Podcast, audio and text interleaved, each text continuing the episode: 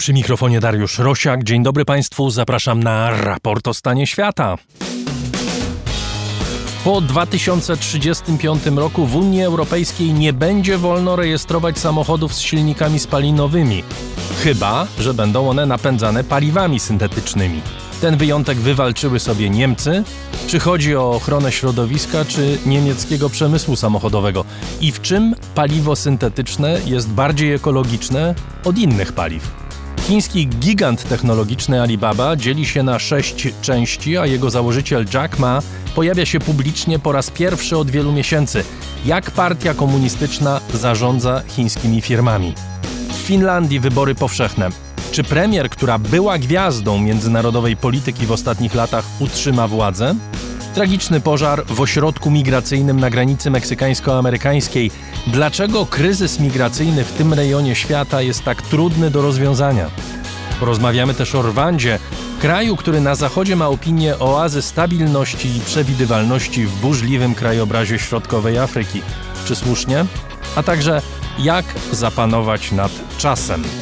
O tym w raporcie o stanie świata 1 kwietnia 2023 roku. Raport to audycja, która istnieje dzięki dobrowolnym wpłatom słuchaczy, naszych patronów. Za każde wsparcie z serca Państwu dziękuję, a jeśli ktoś chciałby dołączyć do tego zacnego grona, zapraszam na mój profil w serwisie patronite.pl. Za jego pośrednictwem najłatwiej nas wesprzeć. Dodam, że wszystkie informacje w dzisiejszym programie są prawdziwe. Jeśli ktoś chciałby świętować prima aprilis, to proszę spytać o coś chatbota GPT albo włączyć telewizję. Adrian Bąk, Chris Wawrzak w reżyserce Studia Efektura, gdzie jak zwykle powstaje i ten odcinek raportu.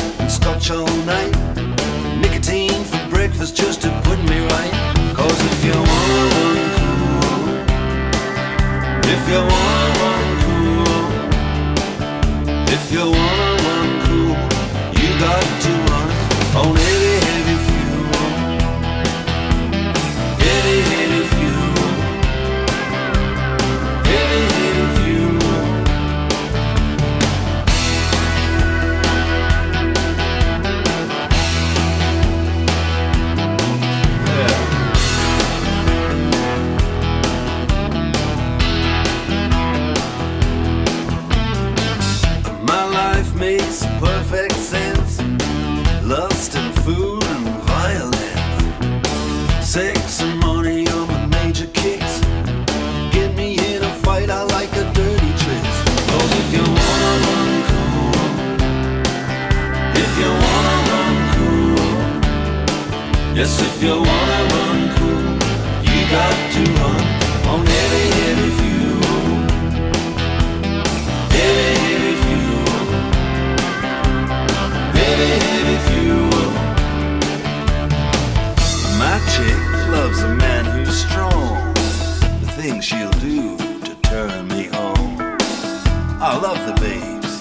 don't get me wrong. Hey, that's why I wrote this song.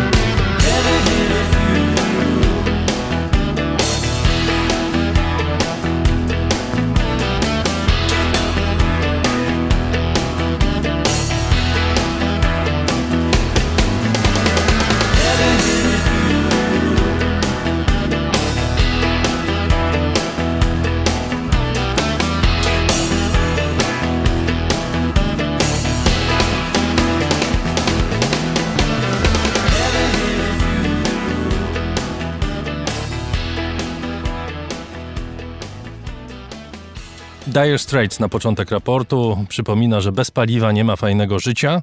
Pytanie, co zrobić, żeby paliwo też było fajne? I Unia Europejska ma odpowiedź na to pytanie.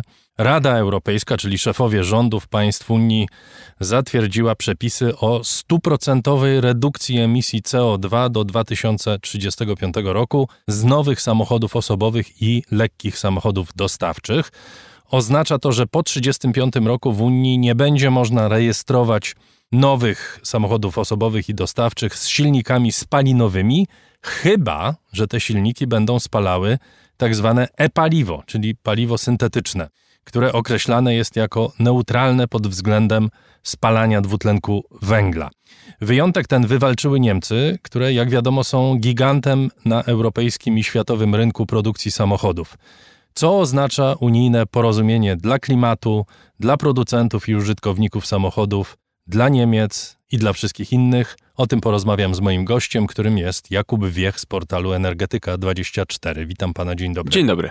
Co to jest te paliwo? E-paliwo, czyli paliwo syntetyczne, to jest e, paliwo, które zostało przygotowane w pewien specjalny sposób. E, to znaczy, jeżeli mówimy o nim w kategorii tego, co zostało przyjęte przez Unię Europejską e, w zakresie nowych samochodów spalinowych, to, to konkretne e-paliwo, które chodzi, to jest paliwo neutralne klimatycznie, czyli przygotowane na przykład za udziałem wodoru odpowiednio sprężonego, pod odpowiednim ciśnieniem wody i to wszystko musi oczywiście odbyć się za udziałem energii ze źródeł odnawialnych, tak żeby nie pozostawiać istotnego śladu węglowego Natomiast e, kategoria paliw syntetycznych jest bardzo szeroka i obejmuje na przykład paliwa przygotowywane przy udziale węgla. Takim chyba największym epizodem, jeżeli chodzi o produkcję paliw syntetycznych. To była druga wojna światowa, kiedy hitlerowskie Niemcy sięgnęły po produkcję paliw właśnie w tej technologii, bo nie były w stanie e, zaspokoić swojego zapotrzebowania na, olej napędowy, na benzynę za, za pomocą konwencjonalnych e, złóż ropy. Dlatego wspomagały się na przykład właśnie węglem, e, którego mieli, miały więcej. Więc mówimy tutaj o bardzo szerokiej kategorii substancji, które jednak, jeżeli spojrzymy na nie przez optykę Unii Europejskiej, muszą być neutralne klimatycznie, co jednak ją znacząco zawęża. To ciekawe, co pan mówi w nawiązaniu do Niemiec hitlerowskich, bo potem RPA również była gigantem w produkcji paliwa syntetycznego. Zwykle robi się to z musu, prawda? Ponieważ nie wiem, czy to jest trudna technologia, to niech pan mi powie, czy to jest trudne wyłapywanie CO2 z powietrza albo, nie wiem, nasycanie węgla wodorem po to, żeby wytworzyć właśnie tego typu paliwo. Nie wiem, czy to jest trudna technologia, czy nie jest, natomiast na pewno jest kosztowna i w porównaniu z taką tradycyjną metodą produkowania paliwa ze środków kopalnych, czyli z ropy naftowej, czy z gazu, to jest no, bardzo skomplikowana rzecz i nie wiadomo, czy skóra jest warta wyprawki.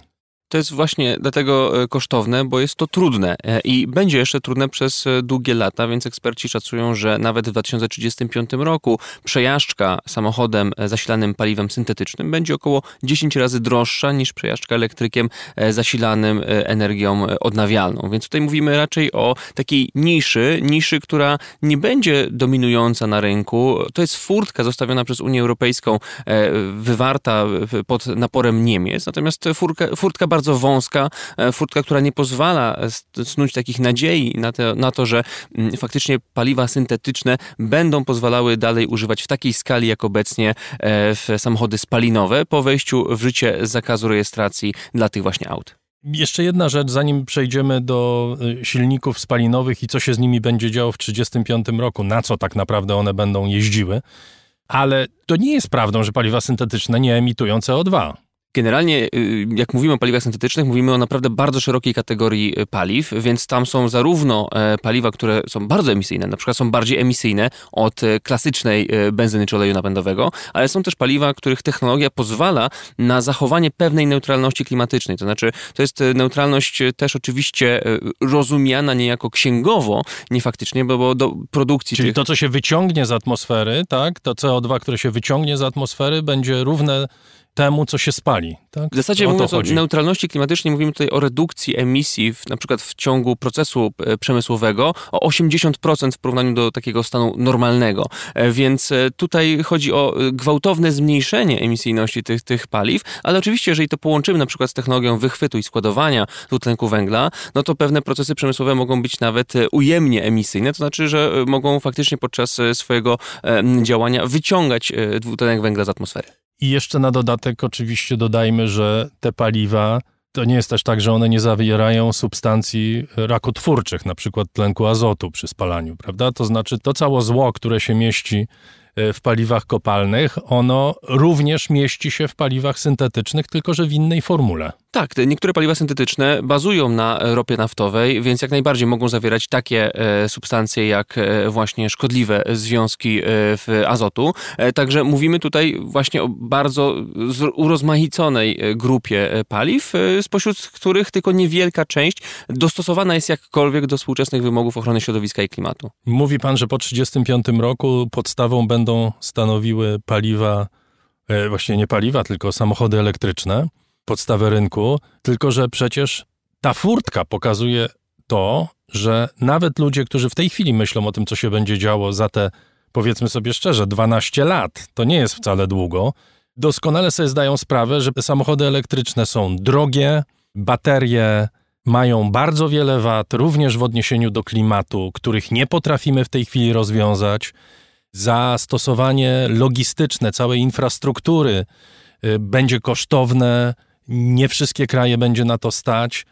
My tak naprawdę nie wiemy, co w 1935 roku będzie się działo z napędzaniem samochodów. Dokładnie i Unia Europejska też tego nie wie. Dlatego y, zostawiono tutaj e, taką specjalną ścieżkę rewizji e, przyjętych e, norm, przyjętych regulacji, polegającą na tym, że do 2026 roku Komisja Europejska ma sprawdzić, czy faktycznie udało się wytworzyć na rynku unijnym alternatywę dla samochodów spalinowych. Alternatywę zarówno powiedzmy technologiczną, dostępnościową, jeżeli chodzi o faktycznie istniejące rozwiązania techniczne, ale też alternatywę ekonomiczną, czyli taką, która będzie będzie akceptowalna finansowo dla konsumentów e, działających na tym właśnie rynku. Jeżeli okaże się, że elektryki, samochody elektryczne czy też pojazdy wodorowe nie spełniły pokłada, pokładanych w nich e, nadziei, to może się okazać, że te przepisy, o których teraz dy dyskutujemy, będą zmienione właśnie do 2026 roku. Na to poniekąd liczy polski rząd.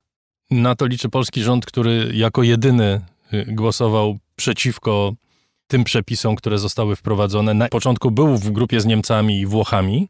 Na sam koniec Niemcy wykonały ten trik, który polegał na tym, że tworzymy furtkę dla paliw syntetycznych. No ale dobra, to jest pytanie cały czas. Jeżeli nie będzie paliw syntetycznych, nie będzie samochodów elektrycznych, to mamy samochody z silnikami spalinowymi, które doskonale nadają się do tego, żeby w dalszym ciągu jeździć na tak zwanych normalnych paliwach.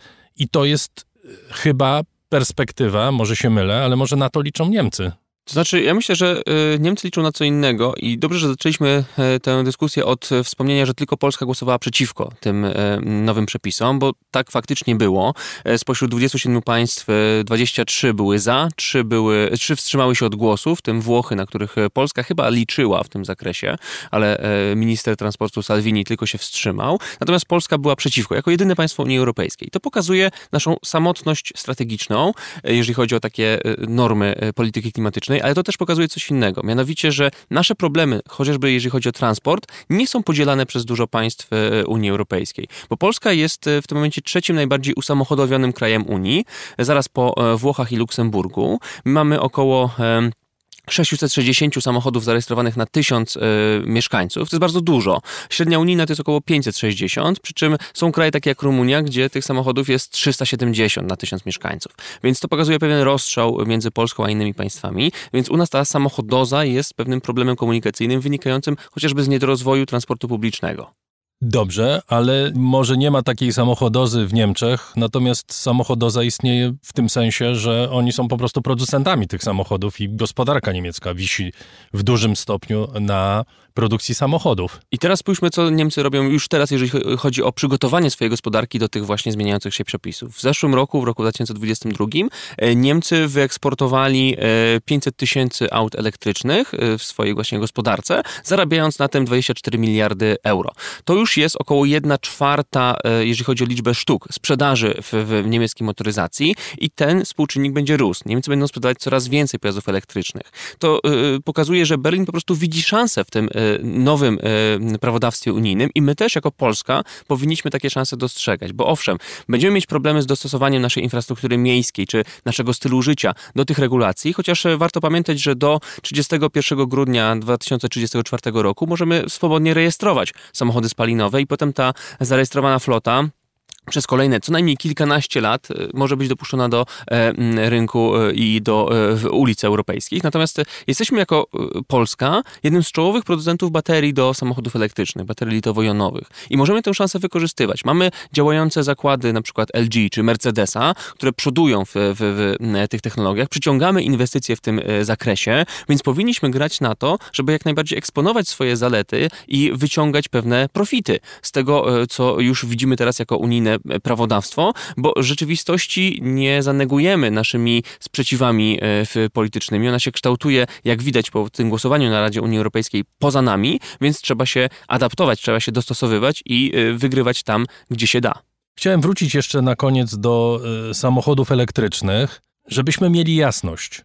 Z tego, co w tej chwili widać, jak się kształtują trendy technologiczne, one nie będą alternatywą od 1935 roku. Mamy kłopoty z litem też żeśmy wielokrotnie o tym mówili y, w raporcie o stanie świata, jak ważny jest ten minerał, jak ważny jest y, dla między innymi produkcji baterii i jak trudno sobie poradzić uprzemysłowionym krajom z tym. Są problemy z bateriami jako odpadami, są problemy z infrastrukturą. Nie można liczyć, że to jest w tej chwili przyszłość rynku samochodowego. Z drugiej strony, oczywiście, kampanie propagandowe czy kampanie społeczne, które mają na celu zniechęcenie ludzi do stosowania samochodów, y, w Polsce nie odnoszą żadnego skutku. W niektórych krajach odnoszą bardzo dobry skutek, w niektórych słabszy. Jakie jest wyjście z tej sytuacji? Skoro wiemy o tym, że elektryki nie są do końca wyjściem, skoro wiemy, że przyzwyczajenia, mentalność ludzi zmienia się bardzo trudno, skoro wiemy o tym, że paliwo syntetyczne ma swoje zalety i ma swoje wady, co z tym robić? Tak jeszcze pozostając w kręgu rozważań o wadach elektryków, to poza litem warto wspomnieć o kobalcie, który nie dość, że prawdopodobnie będzie deficytowy w latach 2028-2033, to jeszcze jest wydobywany przede wszystkim w Demokratycznej Republice Konga w dużej mierze przez dzieci, co jest no, jawnym złamaniem pewnych zasad, którym hołduje Unia Europejska. Natomiast e, elektryki mają szereg innych problemów, na przykład gęstość energii, której nie przeskoczymy fizycznie, jeżeli chodzi o dostępne technologie akumulatorowe i e, postawię taką może kontrowersyjną tezę.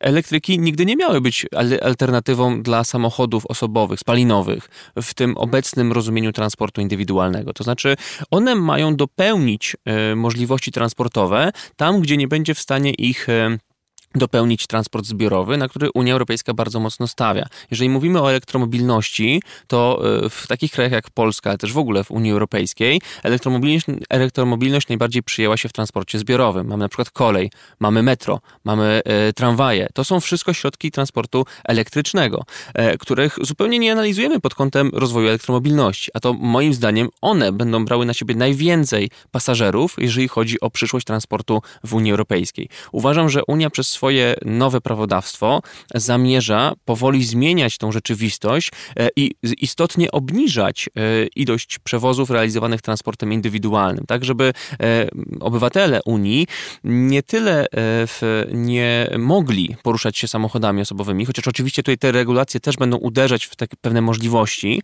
ale żeby też nie musieli. To znaczy, żeby... No problem oczywiście i to pytanie, które się wielokrotnie stawia, czy to nie jest tak, że te ustawodawstwo i te zmiany prowadzą do tego, że samochodami będą jeździć najbogatsi, bo tylko ich będzie na to stać.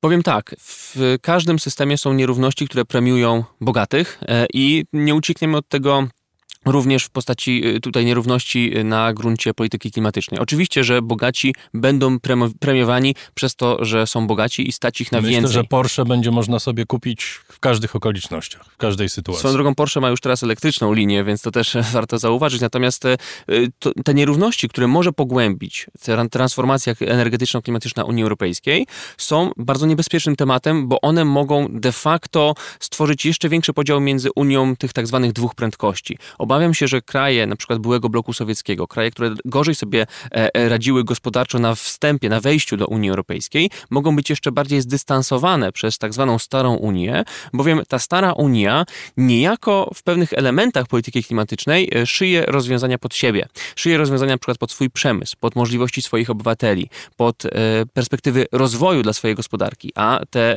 państwa, które dołączyły do Unii, na przykład tak jak Polska w 2004 roku czy później, mogą być zdystansowane jeszcze bardziej i to będzie budziło sprzeciw. Więc ta polityka energetyczno-klimatyczna, która miała być według założeń Ursuli von der Leyen nowym spoiwem dla osłabionej po Brexicie Unii, może się okazać czymś zupełnie przeciwnym. I to jest bardzo duże niebezpieczeństwo, e, na które mam nadzieję Bruksela zwraca uwagę, bo jeżeli nie, to możemy się obudzić w silnie spolaryzowanej Unii Europejskiej, która gdzieś tam ugrzęźnie. Natomiast na razie widzę, że te e, regulacje, które są przyjmowane, są przyjmowane generalnie z aprobatą dużej części państw Unii Europejskiej, a w zasadzie nawet e, można powiedzieć, że w ostatnim rzucie to wszystkich poza Polską, e, co też pokazuje, że Polska ma bardzo specyficzne problemy, problemy niedzielone przez inne kraje członkowskie Unii Europejskiej. Więc tutaj powinniśmy też oddzielić naszą specyficzną perspektywę od tego, co traktujemy jako generalne podejście Unii Europejskiej. Bo u nas się teraz przebija taka narracja, że użyję mocnych słów, w Unii Europejskiej rządzą jacyś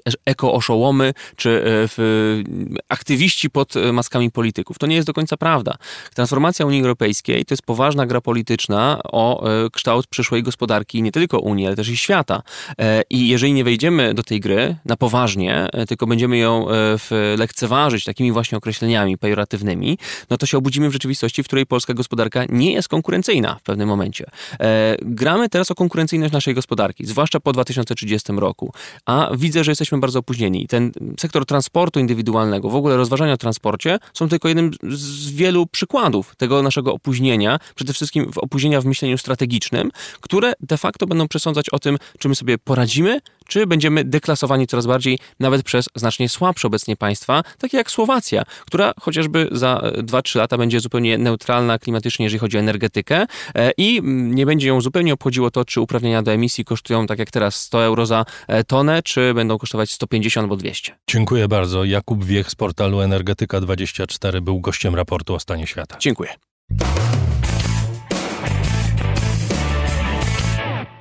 Ceny akcji chińskiego giganta technologicznego Alibaby mocno poszły w górę po ogłoszeniu planów podziału firmy na sześć niezależnych grup biznesowych, z których każda będzie miała własne kierownictwo i możliwość samodzielnego wejścia na giełdę. To największa w historii restrukturyzacja Alibaby. Zbiegła się ona w czasie z pojawieniem się w Chinach założyciela firmy, Jacka Ma, który przestał pojawiać się publicznie przed dwoma laty, po tym jak skrytykował chińskie regulacje finansowe. Tymczasem Kongres amerykański planuje wprowadzenie zakazu chińskiego serwisu społecznościowego TikTok w Stanach Zjednoczonych. Przed tygodniem szef firmy Shou Chu był przesłuchiwany przez amerykańskich ustawodawców i wygląda na to, że plany zakazu działalności TikToka w USA, gdzie 150 milionów ludzi używa tej platformy, mogą się wkrótce zmaterializować. Moim gościem jest Michał Bogusz z Ośrodka Studiów Wschodnich, autor bloga Za Wielkim Murem. Witam pana. Dzień dobry. Dwie historie pokazujące kilka rzeczy, ale jak sądzę, przede wszystkim ogromne parcie Chin w dziedzinie szeroko pojętych nowych technologii. To parcie, które przepisuje się na kontrolę danych miliardów ludzi. I po drugie, otwarty już chyba konflikt Pekinu z Waszyngtonem. To przesłuchanie w kongresie chyba jasno to pokazuje, jakie jest stanowisko ustawodawców amerykańskich do szefa firmy, który zresztą sam nie jest Chińczykiem, ale o tym za chwilę. I o to, kto dane zebrane przez TikToka będzie kontrolował. Niekoniecznie o to, kto będzie na tym zarabiał, bo bardzo często na tym zarabiają Amerykanie i szeroko pojęty Zachód, ale przede wszystkim kto będzie kontrolował te dane. I może zacznijmy od Alibaby. Ta restrukturyzacja, pańskim zdaniem, to jest działanie czysto biznesowe czy polityczne? Znaczy to było wiadomo już od problemów e, Jacka Ma, który miał dwa lata temu, siedział de facto w areszcie domowym, że ta firma zostanie rozebrana na części, bo jest po prostu zbyt duża, zbyt wielka, e, a Jack Ma jest zbyt popularny osobiście, e, żeby mógł po prostu dalej funkcjonować. On, on wrócił teraz do Chin, prawdopodobnie tylko po to, żeby podpisać papiery które właśnie wprowadzają tę restrukturyzację i firma zostanie podzielona na sześć mniejszych. Przy tym ktoś zarobi, ktoś straci. Tutaj jest, jest ważne zaplecze biznesowe, biznes, może nawet nie tyle biznesowe, a, co, a polityczne, e, które stało za Jackiem Ma. To jest przede wszystkim otoczenie syna byłego e, już nieżyjącego sekretarza generalnego, czyli Jiang Zeminga tutaj to otoczenie, te, te, te, te grupy biznesowe bardzo mocno wspierały Jacka liczyły na, na stworzenie Zand Group, to jest, jednej, jest z jednych z spółek, córek e, Alibaby e, zajmujących się płatnościami finansowymi nowego rodzaju bankowości online, które by tak naprawdę przyćmiły cały system bankowy w Chinach i dały tej grupie bardzo dużą władzę, także polityczną. To się im nie udało, przegrali wielką grę z Xi Jinpingiem, no i teraz są tego konsekwencje. Ale tu to nie jest na pewno działanie czysto biznesowe, jest to e, podyktowane przede wszystkim polityką i to jest polityką wewnątrz partii komunistycznej, której tak naprawdę Jack Ma był tylko pionkiem, e, jeżeli nie powiedzieć słupem jednej z grup e, frakcji wewnątrz. No i ta frakcja przegrała, no i teraz Jack Ma płaci tym osobiście. Za chwilę wrócimy do biznesu, ale chciałbym porozmawiać chwilę o tym zjawisku ginących milionerów czy miliarderów, bo co najmniej od 2015 roku to jest e, coś, co pojawia się w Chinach regularnie. Giną biznesmeni znani, biznesmeni, którzy kierują firmami, które tak naprawdę stanowią o prestiżu biznesowym Chin, to jest, jak rozumiem, narzędzie sprawowania władzy przez partię. To, że ci ludzie y, lądują w areszcie albo na dobrą sprawę nie wiadomo gdzie lądują, nagle przestają funkcjonować w przestrzeni publicznej i po jakimś czasie, tak jak właśnie Jack Ma, odnajdują się albo nie. Niektórzy się nie odnajdują do tej pory.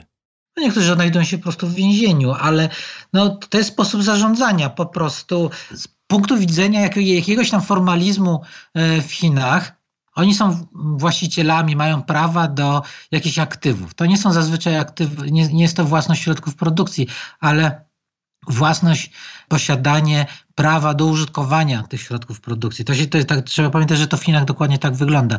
W Chinach wszystkie środki produkcji należą do państwa, ale osoby prywatne mogą posiadać prawo do użytkowania tych środków produkcji. Nawet jeżeli to są środki produkcji wytworzone przez daną firmę, to ona nie jest właścicielem tego, maszyny na przykład, ostatecznie, tylko na przykład... Czy my mówimy o systemie prawnym, to znaczy tak jest zapisane w w, w, chińskim systemie prawnym, tak? Tak, i w tym systemie prawnym chińskim osoby czy ci biznesmeni jednak muszą coś tam od czasu do czasu podpisać, bo nie można ich po prostu wywłaszczyć od tak.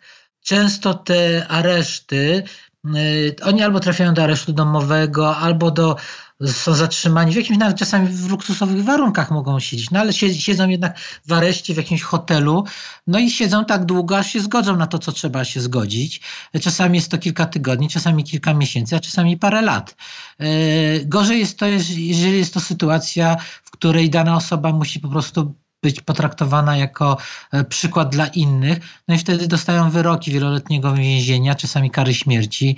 Generalnie jest to sposób zarządzania biznesem przez partię komunistyczną, po prostu wymuszania pewnych zmian strukturalnych e, w biznesie, zwłaszcza pozwolenia na przejmowanie e, prywatnych firm przez spółki państwowe, bo to tak naprawdę się kończy później tym, że akcje są wykupywane przez spółki państwowe, albo czasami jest też sprowadzana e, tak zwana złota akcja, że na przykład jakaś spółka państwowa e, przejmuje 1% aktywów danej spółki prywatnej, ale w ramach tego 1% uzyskuje tak zwaną złotą akcję, która oddaje głos e, decyzyjny w tej spółce, w firmie państwowej, a de facto partii.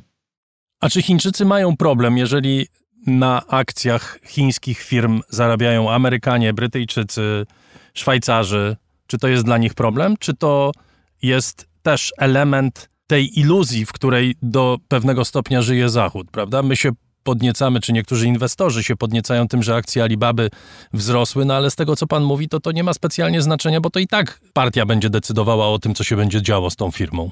To raz. Po drugie, proszę pamiętać, że zachodni e, inwestorzy nie stają się właścicielami akcji per se. Prawnie jest to rozwiązane w ten sposób, że mają, że oni wykupują prawo dywidendy od akcji i później obracają nawet nie akcjami spółki jako takiej, tylko prawem do dywidendy z tej akcji e, jakiejś spółki. Bo prawnie zachodni podmiot nie ma prawa posiadać akcji jako takich. Więc oni tak naprawdę się podniecają i, i zarabiają i handlują nie samymi akcjami, ale prawem do dywidendy z danej akcji. No tym niemniej pieniądze z tego mają. no, niemniej pieniądze z tego mają, ale oczywiście to też stwarza e, iluzorycznym myśl, że e, zachodni kapitał coś posiada w Chinach. On nie posiada, tak? To jest oczywiście, zarabiają pieniądze tu i teraz tak długo, jak ta fikcja jest utrzymywana, bo jest wygodna partii komunistycznej, ale chodzi mi o to, że to po prostu można stryknięciem e, palca zniknąć. Co innego jest pozbawić kogoś własności jakiejś akcji, a co innego jest pozbawić kogoś prawa do, do dywidendy z danej akcji i tak dalej, i tak dalej. Więc to, to wszystko jest bardzo skomplikowane mechanizmy i, i struktury, czasami wielopiętrowe, prawne, ale generalnie dla władz chińskich nie stanowi to problemu, tak jak powiedziałem, oni zdają sobie sprawę, że mogą pozbawić zachodnich e, akcjonariuszy w cudzysłowiu tych akcji po prostu za przesunięciem jednego guzika, dosłownie czasami. Dobrze, to teraz przechodzimy e, do tej drugiej kwestii, czyli do przesłuchań prezesa TikToka. Shouchu, dobrze wymawiam? Shouchu? Shouzi Chu, to jest transkrypcja w chińskiego z Singapuru, na literacja, na, na, na alfabet łaciński z Singapuru. To się inaczej czyta niż e, transkrypcja PIN, która jest używana w, na kontynencie i to jest po prostu e, Shouzi Chu. Właśnie, Shouzi Chu nie jest obywatelem Chin, jest obywatelem Singapuru. W zarządzie firmy większość stanowią nie Chińczycy. Firma gotowa jest oddać kierowanie swoimi operacjami w USA amerykańskiemu gigantowi Oracle, który przejąłby kontrolę nad danymi i nad algorytmami wykorzystywanymi przez TikTok. Dlaczego Amerykanom to nie wystarcza i chcą wymusić na tej chińskiej firmie ByteDance, która jest właścicielem TikToka, sprzedaż TikToka firmie amerykańskiej? Oj, tak jak ja, ja rozumiem za, zastrzeżenia amerykańskich kongresmenów, to są tutaj dwa podstawowe zastrzeżenia. Pierwszy to jest kwestia platformy i jej wpływu na amerykańskie społeczeństwo w taki sposób, że jakaś zewnętrzna firma chińska, powiązania za nas z władzami, ma ogromny wpływ na, chińs, na, na, amerykańskie społeczeństwo, na amerykańską młodzież. No i tutaj w kongresie by w czasie przesłuchań na przykład zadano pytanie, czy, czy jego dzieci mają dostęp do TikToka. On mówi, że nie, bo w Singapurze nie ma wersji TikToka dostępnej dla dzieci poniżej 13 roku, roku, życia. No to zaraz jest pytanie, a dlaczego jest taka wersja dostępna e, dla młodzieży poniżej 13 roku życia w Stanach Zjednoczonych? No bo prawo amerykańskie na to pozwala. No bo amerykańskie prawo na to zezwala, oczywiście, ale też jest domniemanie, że tutaj ze strony kongresmenów, tak? E, że tutaj no, chińskie władze i firma próbuje wpływać w jakiś sposób, demoralizować amerykańską młodzież. Ja myślę, że to jest w dużym stopniu e, ten wątek był bardzo mocno eksploatowany w czasie przesłuchań, ale on jest bardziej pod publiczkę. Tak naprawdę istota problemu dotyczy jednej rzeczy. Czy platforma może być wykorzystywana do śledzenia konkretnych osób?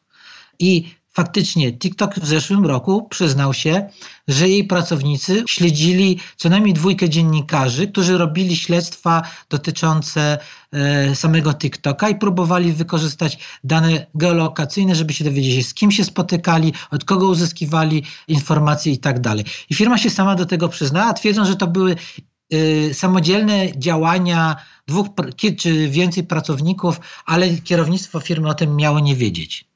Może tak było, może nie. Nie zmienia to faktu, że to stwarza pewien precedens, że ta firma próbuje wykorzystać dostęp do, do szerokich danych użytkowników, żeby śledzić konkretne osoby.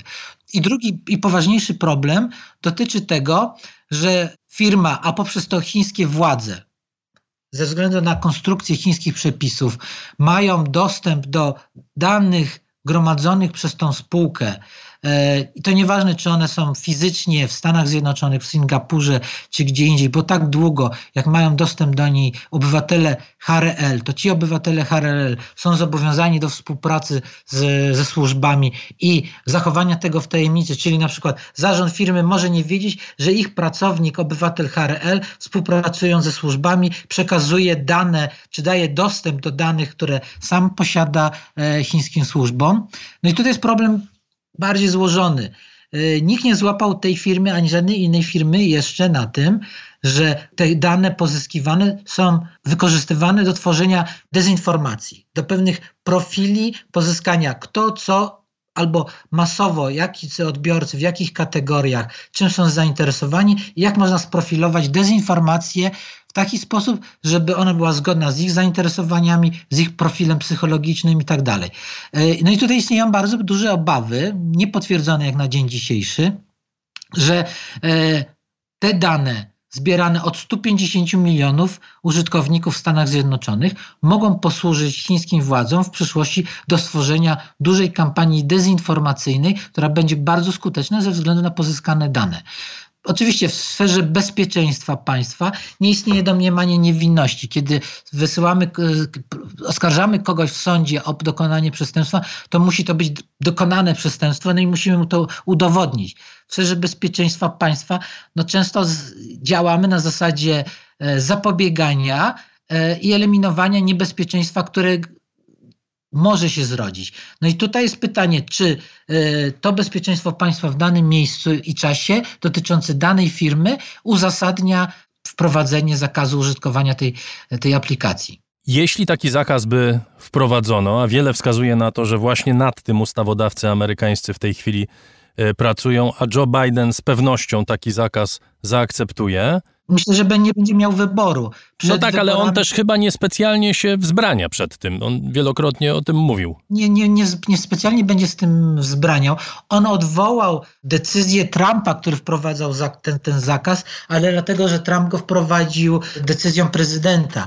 Ta decyzja została natychmiast zaskarżona. Inaczej będzie to wyglądało w sytuacji, w której e, to będzie wprowadzone ustawą kongresu, więc e, myślę, że Biden to podpisze, zwłaszcza, że nie będzie miał wyboru, bo zaraz będą wybory w Stanach Zjednoczonych i kwestie rywalizacji z Chinami i zabezpieczenia obywateli Stanów Zjednoczonych przed wpływami e, chińskiej dezinformacji na pewno będą elementem kampanii wyborczej. Ale ten kij ma dwa końce, panie Michale, bo te 150 milionów Amerykanów, którzy używają TikToka, to są w większości młodzi ludzie, w większości wyborcy demokratów, tak wskazują sondaże, i w większości ludzie, którzy w ogóle nie rozumieją, dlaczego mieliby się pozbywać swojej ulubionej aplikacji. Są przecież y, protesty przeciwko planom zakazu TikToka w Stanach Zjednoczonych. Są, tylko że w większości ci młodzi ludzie, którzy deklarują się jako sympatycy demokratów, tak i tak w większości nie, nie, nie głosują bo partycypacja w tej grupie jest relatywnie bardzo niska e, w, wybor, w wyborach. Po drugie jest kasus e, Indii, które zakazały, i to już chyba z dwa lata temu, e, TikToka.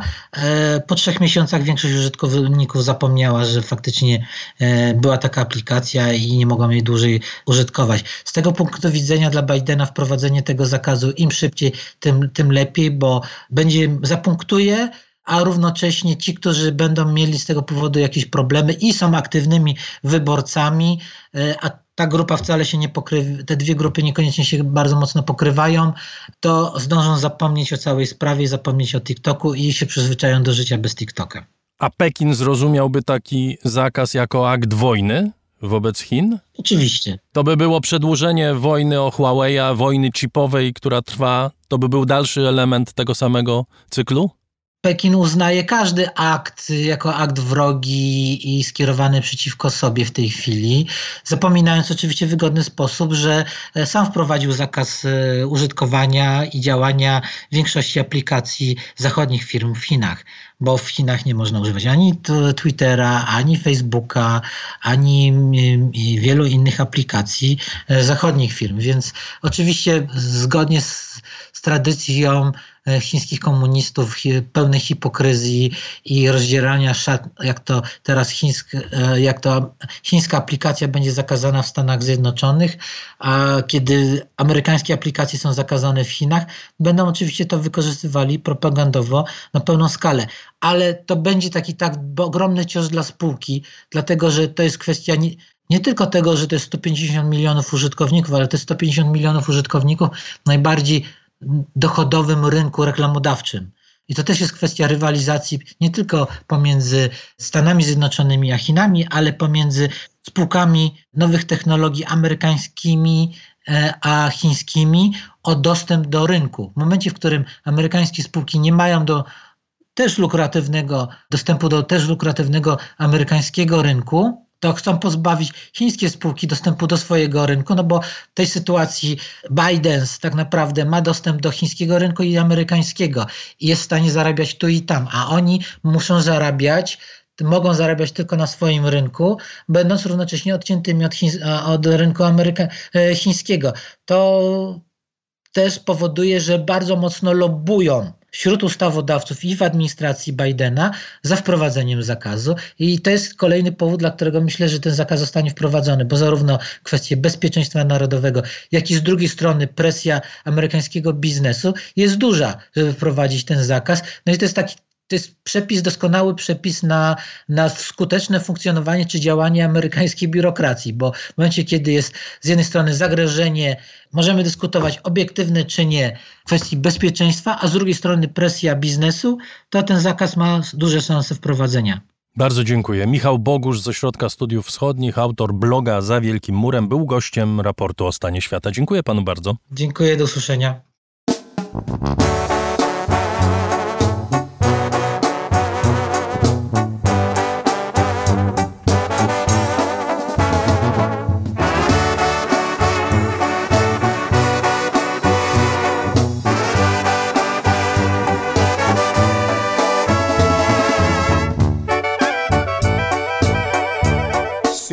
Ser tu cama o la funda de tu almohada, ser el agua que te moja o la toalla que te abraza y secar tu piel mojada. Si pudiera ser tu sombra y seguirte a donde vayas ser el aire que respiras, el espejo donde a diario te maquillas. Pero solo soy un simple terrenal que vive alucinando. Eso de llamarte por las noches y colgar se me sigue dando. Simple terrenal que sueña con tenerte. Mientras viva yo no quito el dedo del renglón para tu buena suerte.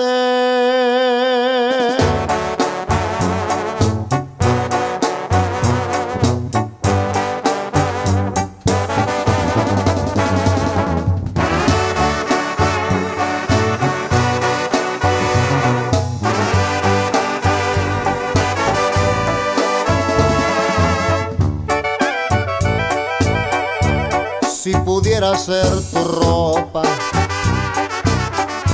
Que te viste y que te toca, ser el cauce de tu río, el sueño más erótico y prohibido. Pero solo soy un simple terrenal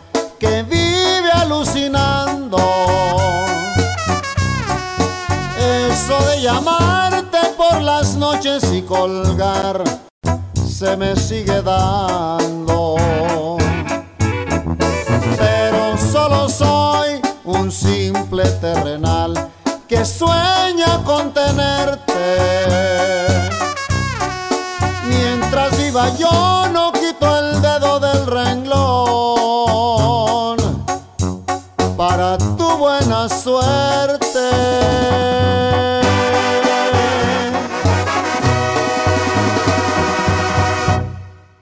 El Chapo de Sinaloa w raporcie o stanie świata, o Meksyku za chwilę, teraz świat z boku.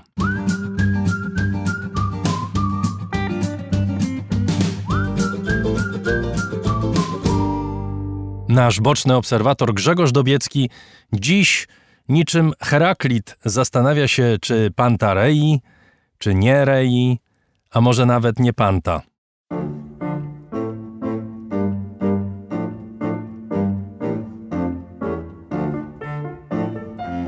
Upadłym państwie wszystko się sypie. Kryzys włazi w każdą szczelinę. Rozpycha się i zamienia ją w potężną dziurę, W Libanie zrobił nawet wyrwę w czasie.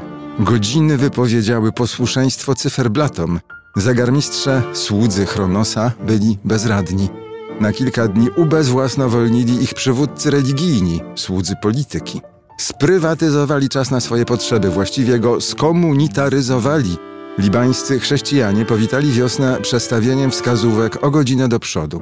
Muzułmanie nie, bo ich zwierzchnicy uznali, że wydłużyłoby to ponad miarę czekanie na iftar, wieczorny posiłek po całodniowym poście.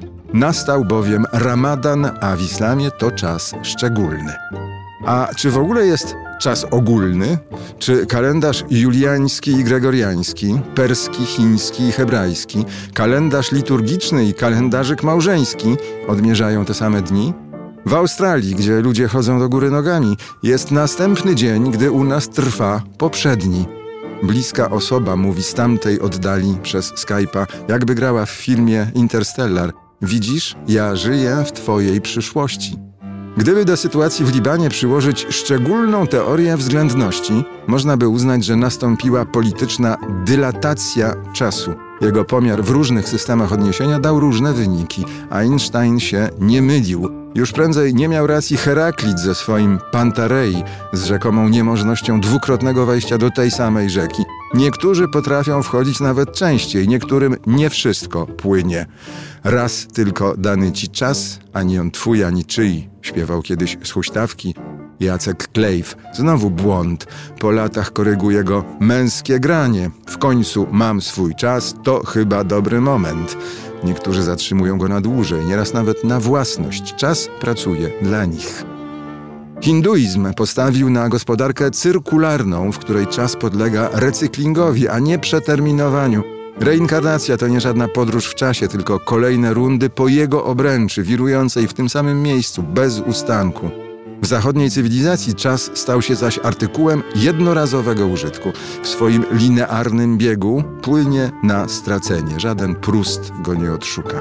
Zła godzina jest, a więc musi minąć. Szymborska cieszy się, że to jest piękne, ale czy koniec dobrej godziny też ma nas zachwycać?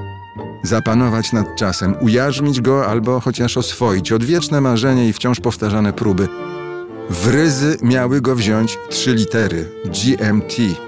Związek Radziecki produkował zegarki najszybsze na świecie. Konceptualista Roman Ociepka postanowił namalować czas. Zostawił tylko rzędy cyfr na płótnie. Fotografom i sennym miasteczkom wydaje się, że za ich sprawą czas staje w miejscu.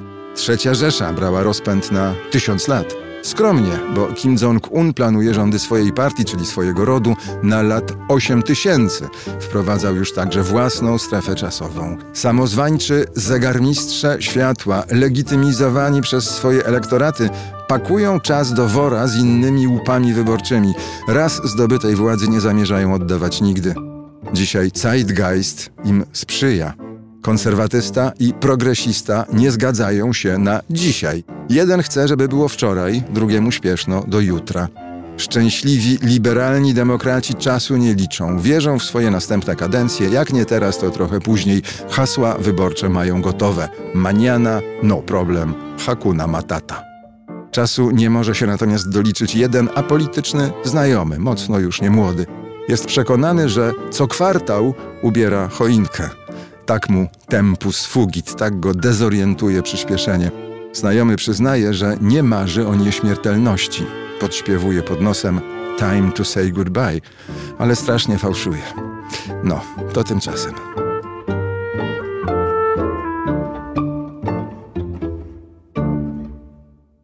Drodzy Państwo, od ponad trzech lat raport o stanie świata co tydzień, a czasem częściej, podważa znane specjalistyczne prawdy ekspercko-medialne, dowodząc, że wszystko jest możliwe w doborowym towarzystwie.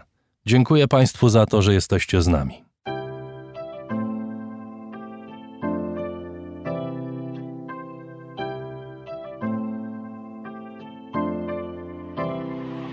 Raport o stanie świata od marca 2020 roku rozwija się dzięki Państwa zaangażowaniu i szczodrości. To dzięki Wam możemy opowiadać o świecie przy pomocy dźwięków.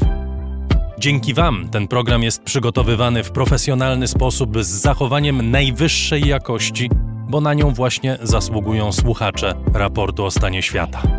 Z serca dziękuję wszystkim Państwu za wpłaty. Wasza hojność jest dla mnie ogromnym zobowiązaniem. Zbiórka na patronite.pl ciągle trwa, zachęcam do udziału.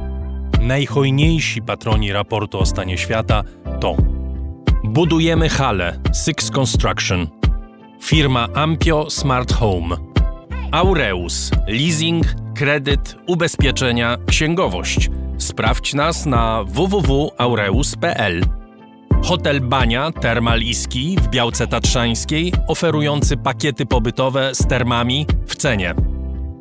Mikosz Barczewski 2005 Global. Firma doradcza Crido. Galmet Polskie pompy ciepła. Gdzie polek.pl Wyszukiwarka leków w aptekach stacjonarnych i internetowych. KR Group Firma outsourcingowa www.krgroup.pl Razem w przyszłość. Polsko-Japońska Akademia Technik Komputerowych Warszawa, Gdańsk, Bytom. Michał Małkiewicz. Northmaster, marka łodzi motorowych z Polski. www.northmaster.pl Firma Software Mill. Od zawsze zdalni programują dla całego świata. Dom wydawniczy Muza, bo świat nie jest nam obojętny. Pure Play. Transparentna agencja mediowa digital i doradca w budowaniu kompetencji in-house. Uber. Myślimy globalnie, działamy lokalnie. Universal Music Publishing. Bank muzyki licencyjnej. Muzyka do oprawy podcastów, gier, filmów. www.universalproductionmusic.com Agnieszka i Sławek Zawadzcy. A także Budros Pompy Ciepła. Gruntowe pompy ciepła dla budynków przemysłowych i wielorodzinnych. Kompleksowa obsługa. Liceum Błeńskiej Gdańsk-Kowale. Przemyślana edukacja w dobrym miejscu. Piotr Bochnia. Michał Bojko. CIO Net and Digital Excellence. Łączymy ludzi i idee. Grupa brokerska CRB. Ubezpieczenie należności dla Twojej firmy. Bezpłatne porównanie ofert www.grupacrb.pl Duna Language Services. Biuro tłumaczeń do zadań specjalnych www.duna.biz. Flexi Project. Kompleksowy i intuicyjny system do zarządzania projektami i portfelami projektów. JMP. Z miłości do sportu, z najlepszych tkanin w sercu Podhala szyjemy dla Was porządną odzież. Palarnia kawy La Cafo z Augustowa. LSB Data. Dedykowane aplikacje internetowe dla biznesu. Masz pomysł? Zrealizujemy go. lsbdata.com Wydawnictwo Uniwersytetu Łódzkiego. Wydawca książek serii Krótkie Wprowadzenie. Wszystko, co trzeba wiedzieć. Leszek Małecki. Aplikacja Moja Gazetka. Polska proekologiczna aplikacja zakupowa z gazetkami promocyjnymi i nie tylko. Moja Gazetka. Kupuj mądrze. Firma Prosper z Sosnowca, hurtownia elektroenergetyczna i właściciel marki Czystuś. Drukarnia cyfrowa totem.com.pl. Dla nas książka zasługuje na najwyższą jakość. Fundacja Wasowskich, opiekująca się spuścizną Jerzego Wasowskiego i wydawca książek Grzegorza Wasowskiego. Szczegóły na wasowscy.com. Michał Wierzbowski. Wayman oprogramowanie wspomagające firmy inżynieryjne w zarządzaniu projektami, stworzone przez polskich inżynierów dla sektora projektowego. www.wayman Software. Sławomir Zając. Dziękuję bardzo. To dzięki Państwu mamy raport o stanie świata.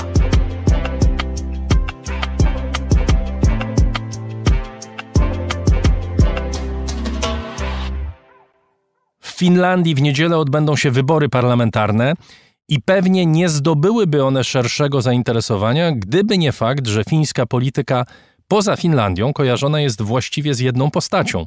Młodą premierką tego kraju, Sanną Marin, która kilka lat temu przebojem weszła na polityczne salony Europy i całkiem dobrze sobie na nich radzi.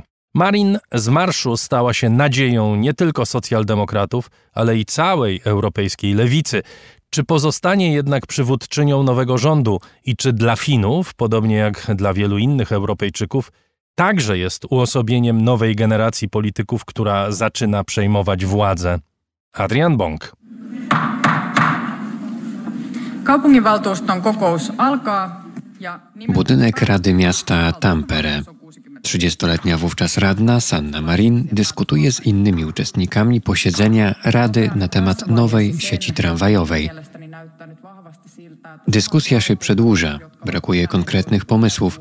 Wreszcie podirytowana wyraźnie Marin mówi: Dyskutujemy już od pięciu godzin. Mam nadzieję, że nie rozmawiamy tylko dla samej przyjemności rozmowy. Podczas tej samej rady Marin jeszcze kilkukrotnie napominała uczestników, którzy zmieniali temat, przedłużali swoje wystąpienia czy nie wnosili nic do sprawy.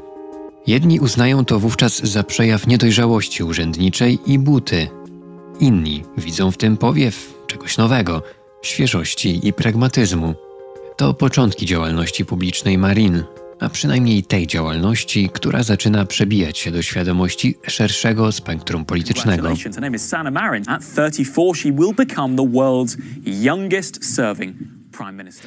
Trzy lata później Sanna Marin zostanie najmłodszą szefową rządu na świecie, a Finlandia znajdzie się z tego powodu na czołówkach gazet i w głównych programach telewizyjnych nie tylko w Europie. To zawrotna kariera, jakiej mogłoby pozazdrościć wielu polityków podróżną szerokością geograficzną. Jak to się robi? Dla wielu Finów Marin była powiewem świeżości. Młoda, atrakcyjna dziewczyna z Tampere, która przed karierą polityczną pracowała m.in. jako ekspedientka w sklepie, która mówi prostym, zrozumiałym językiem, ubiera się jak wszyscy, a w weekendy uczestniczy w festiwalach muzycznych, zostaje premierką kraju i daje nowe życie socjaldemokratom, partii, z której się wywodzi, mówi mieszkaniec Helsinek Janne Hopsu. When we think about a social democratic party, it's, it used to be a party of the old. Wcześniej socjaldemokraci byli kojarzeni z partią starszych ludzi, więc to było wielkie szczęście dla nich, że zyskali taką przywódczynię jak Sanna Marin. Ona dodała wigoru całej partii. Dla wielu młodych dziewczyn i kobiet jest bohaterką i przykładem na to, że będąc młodą kobietą i ciężko pracując, możesz wiele osiągnąć.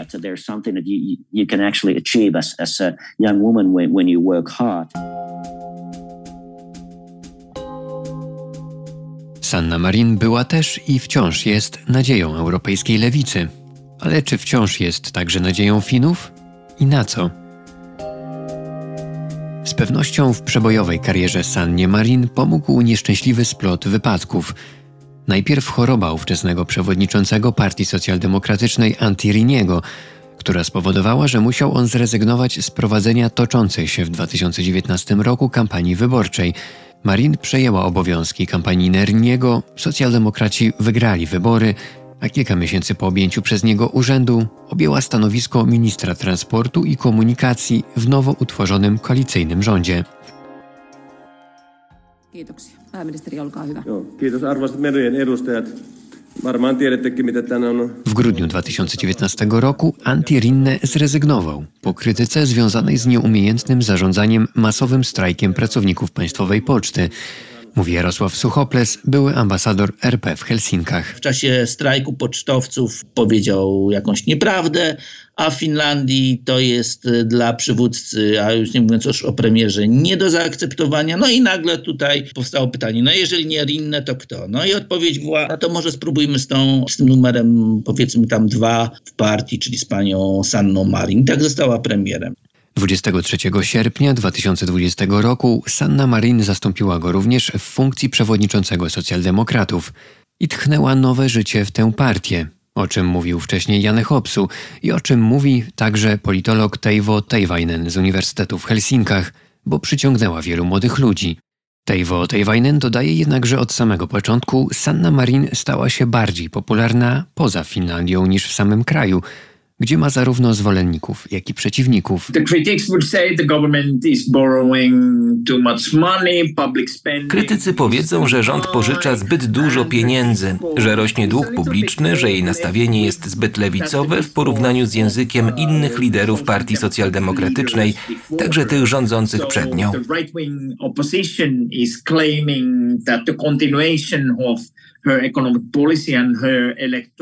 Prawicowa opozycja twierdzi, że kontynuacja tej polityki ekonomicznej i wyborczych obietnic może doprowadzić do zachwiania się budżetu czy nawet do niewypłacalności.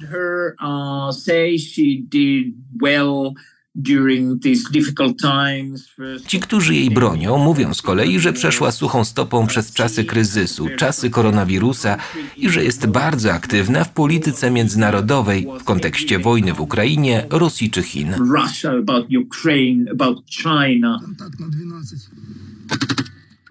Wojna w Ukrainie spowodowała, że Sanna Marin jeszcze bardziej zyskała na popularności i sympatii, w szczególności poza swoim krajem – jej jasne, twarde stanowisko postawiło ją w pierwszym szeregu europejskich polityków, którzy zdecydowanie wspierają rząd w Kijowie i nie godzą się na żadne ustępstwa wobec Rosji podkreśla Jarosław Suchoples. Pamiętam taki dziennikarz, zagadnął ją, no jak ona widzi tutaj rozwiązanie konfliktu. To był chyba najkrótszy wywiad, jaki widziałem. Ona odpowiedziała w ten sposób. Rosja wycofuje swoje wojska z Ukrainy, konflikt się kończy, dziękuję, do widzenia. Z drugiej strony, podobnie jak z innymi sprawami, w samej Finlandii Sannie Marin ostatnio wyrzucano zbytnie wychylanie się przed szereg i obietnice bez pokrycia. Po tym jak w tym miesiącu Marin powiedziała, że Finlandia powinna rozważyć dostarczenie myśliwców Ukrainie, spora część fińskich polityków i wojskowych była zbulwersowana. Po pierwsze dlatego, że decyzja nie była konsultowana z prezydentem. Sam proces przekazania sprzętu nie jest taki prosty, a Finlandia nie może sobie obecnie na to pozwolić, gdyż zakupione z USA samoloty F-35 nie mają jeszcze zdolności operacyjnej. Tak czy inaczej, Sanna Marin ma wciąż szansę na to, żeby pozostać na stanowisku premierki kraju. Choć na chwilę przed wyborami dwie inne niż socjaldemokraci partie poważnie zagrażają zwycięstwu Marin i kontynuacji jej premierostwa. Centroprawicowa Partia Koalicji Narodowej Peteriego Orpiego w najnowszych sondażach nieznacznie przeważa z ponad 20% poparcia. Tuż za nią znajduje się prawicowa, populistyczna partia Finów, Rikkipury, która idzie łeb w łeb właśnie z centrolewicową partią Sanny Marin. Mówi Teivo Teivainen. Jedno pytanie brzmi, która partia zdobędzie najwięcej poparcia? Nie oznacza to jednak, że zwycięska partia będzie miała swojego premiera. Wiele zależy od tego, jakie koalicje powstaną po wyborach. Jeśli opozycyjne wobec rządu partie prawicowe, Koalicja Narodowa i Partia Finów stworzą rząd, będzie to prawdopodobnie najbardziej prawicowy rząd w historii kraju that is much more clearly right wing than perhaps any government in Finland before, if it's the Finns Party and the National Coalition Party that go together.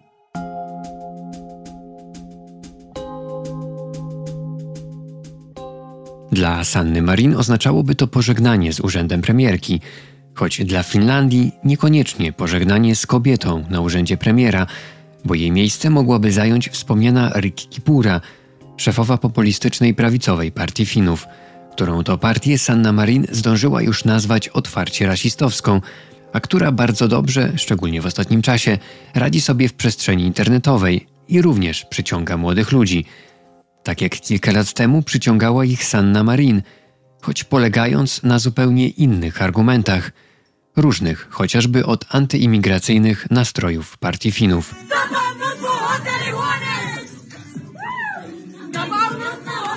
Sanny Marin ostatnio mniej w przestrzeni internetowej, szczególnie po tym, jak kilkukrotnie wytknięto jej frywolne weekendowe zabawy i tańce, w których brała udział. Po jednym z takich filmów, które wyciekły do sieci, Sanna Marin mierzyła się z pytaniami opinii publicznej o szczegóły imprezy i oskarżeniami o stosowanie narkotyków. Temu ostatniemu stanowczo zaprzeczyła. Na jednej z konferencji prasowych tłumaczyła się tak. Jestem człowiekiem. W tych mrocznych czasach ja też potrzebuję trochę radości, światła i zabawy. To wiąże się z różnego rodzaju zdjęciami i filmami, których nie chciałabym widzieć. i wy także nie chcielibyście widzieć. Ale jednak wszystkim nam pokazuje się takie materiały. To jest prywatne, to jest radosne, to jest życie. I choć jutrzejsze wybory nie są przecież głosowaniem na Sannę Marin, bo jak podkreślają Finowie, jesteśmy zbyt pragmatyczni, żeby głosować na twarz, a nie na program, to według profesora Wojciecha Woźniaka, socjologa z Uniwersytetu Łódzkiego i Uniwersytetu w Helsinkach, Finlandia dziś zdecydowanie bardziej ma twarz Sanny Marin niż wspomnianej Rikki Pury – szefowej partii Finów. Finlandia się zmienia bardzo mocno pod względem także takim obyczajowym, pod względem e, też większej wielokulturowości. No jedno z najbardziej takich homogenicznych e, społeczeństw w Europie do niedawna. Dzisiaj staje się coraz bardziej wielokulturowe. W ostatnich dwudziestu kilku latach liczba obcokrajowców, chociażby mieszkających w Finlandii, wzrosła kilkakrotnie i to bardzo, bardzo mocno widać na, na ulicach większych fińskich miast. Rika Purra jest y, przywódczynią partii, która prezentuje się jako właśnie, można powiedzieć, partia, która jest, broni starego porządku, stylu życia bardziej takiego konserwatywnego. I oczywiście jest zapotrzebowanie, bardzo mocno widać, że jest zapotrzebowanie na tego typu ugrupowanie i ono wzrosło w obliczu różnych zagrożeń i kryzysów w ciągu ostatnich y, kilkunastu lat, natomiast no wciąż to jest mniej więcej jedna piąta fińskiego społeczeństwa, która nie jest specjalnie otwarta i nie jest być może gotowa na te zmiany. Bez względu na to, jakakolwiek partia nie wygra wyborów i kto zostanie premierem, jedno jest pewne: Finlandia nie zmieni swojego kursu do NATO. W tamtejszym parlamencie panuje konsensus co do tego, że decyzja o wstąpieniu do Sojuszu Północnoatlantyckiego była słuszna i nie stanowi to żadnych podziałów. Na terenach granicznych z Rosją na wschodzie, np. w Imatrze, zaczęła się pilotażowa faza projektu budowy ogrodzenia. Cały projekt zakłada budowę ogrodzenia o długości od 130 do 260 km wzdłuż 1300-kilometrowej granicy Finlandii z Rosją. Dla raportu o stanie świata Adrian Bong. Prokuratura w Meksyku prowadzi śledztwo w sprawie śmierci 39 migrantów w centrum uchodźczym w Ciudad Juarez. Migranci zginęli w wyniku pożaru, a głównymi podejrzanymi są strażnicy w budynku, którzy nie otworzyli wyjść po wybuchu pożaru. W ośrodku przebywali migranci z Ameryki Południowej, którzy zostali zaaresztowani w różnych okolicznościach, a jedyne co ich łączy to chęć przedostania się do Stanów Zjednoczonych. W studio dr Joanna Gocłowska-Bolek, latynoamerykanistka z Uniwersytetu Warszawskiego. Witam panią, dzień dobry. Dzień dobry. Może zacznijmy od tego tragicznego pożaru, który wzniecił zresztą ogromne emocje w Meksyku, przede wszystkim ze względu na zachowanie strażników. Mogliśmy w mediach społecznościowych obejrzeć e, nagrania z e, kamer przemysłowych, e, które rzeczywiście wzbudziły ogromne zainteresowanie, ogromne poruszenie oraz wiele pytań, dlatego że okazuje się, że te, ten instytut z nazwy Instytut właśnie to było bardziej więzienie. Były tam kraty, był, byli ci migranci zamknięci, nie mogli wyjść w momencie, gdy wybuchł pożar.